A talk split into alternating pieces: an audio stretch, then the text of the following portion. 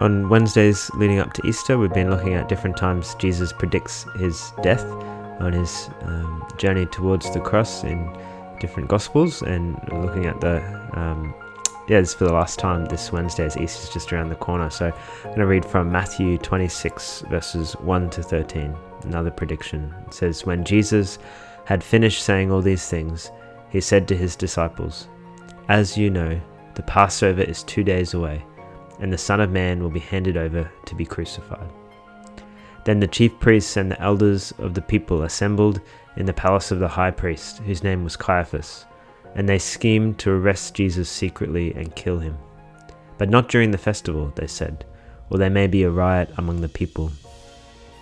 While Jesus was in Bethany, in the home of Simon the leper, a woman came to him with an alabaster jar of very expensive perfume, which she poured on his head as he was reclining at the table.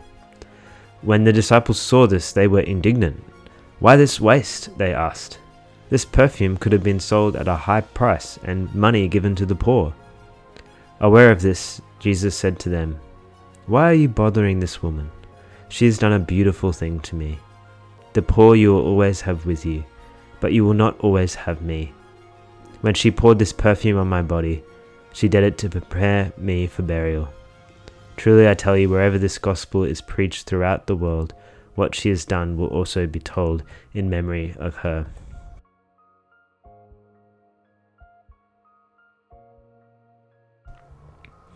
Here, Jesus predicts his death again, and he reminds his followers he's going to be handed over to be crucified and we see in the background there's already plans that are taking place around that with the authorities. And in the next passage in Matthew, Judas will make his deal with the authorities as well.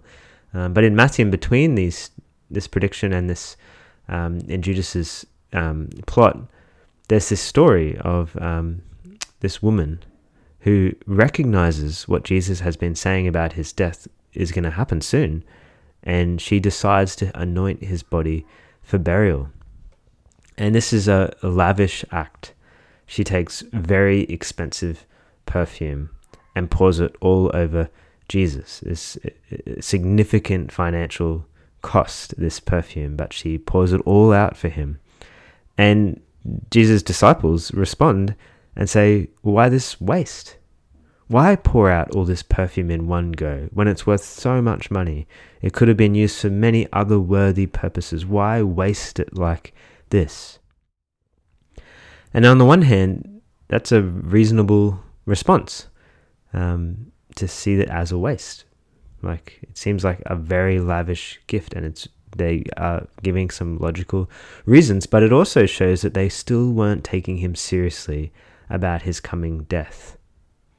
And perhaps their attitude towards this gift of perfume also reveals their attitude toward what Jesus is saying about his coming death. They may have been thinking, well, how can you die, Jesus? That would be such a waste. It would be a life lost, given up, to be crucified, especially after coming so far and doing so much good, to die now. Well, it, that would just be a waste.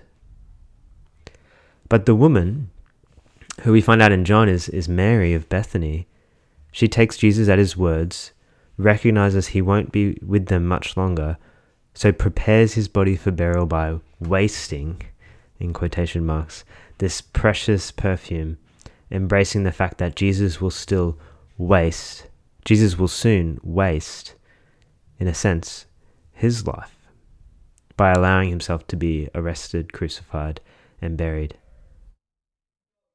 This is perhaps what it looked like a waste of perfume, potentially a waste of a life. But Jesus didn't see what Mary did as a waste at all, but as a lavish and purposeful gift.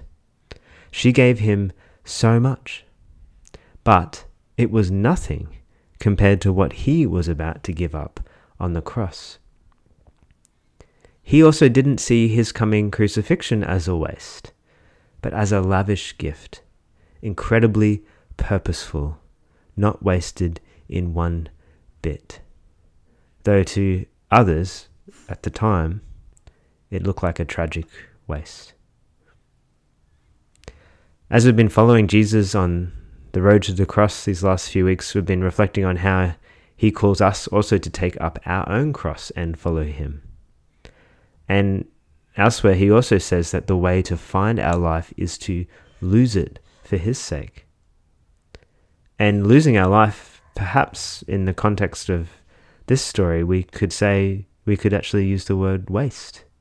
He calls us to waste our life for Jesus' sake.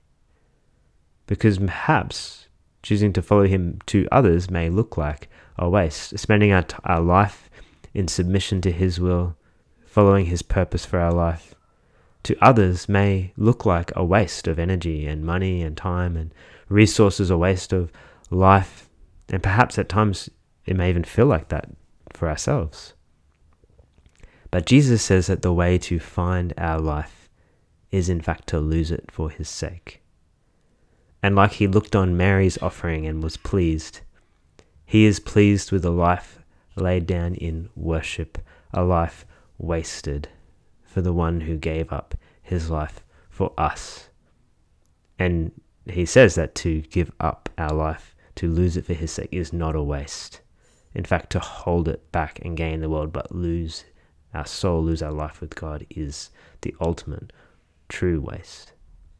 As Jim Elliot says, he is no fool who gives what he cannot keep to gain what he cannot lose. So, just a couple of questions perhaps to reflect on um, in response today. Because Mary made this lavish act, though she was looked down on, like not by Jesus' opposition, but by Jesus' own disciples. but she was highly valued by Jesus. And this story of her lavish act is actually in each of the four Gospels. So, like Mary, what might the Lord be pleased for you to give Him as a lavish gift?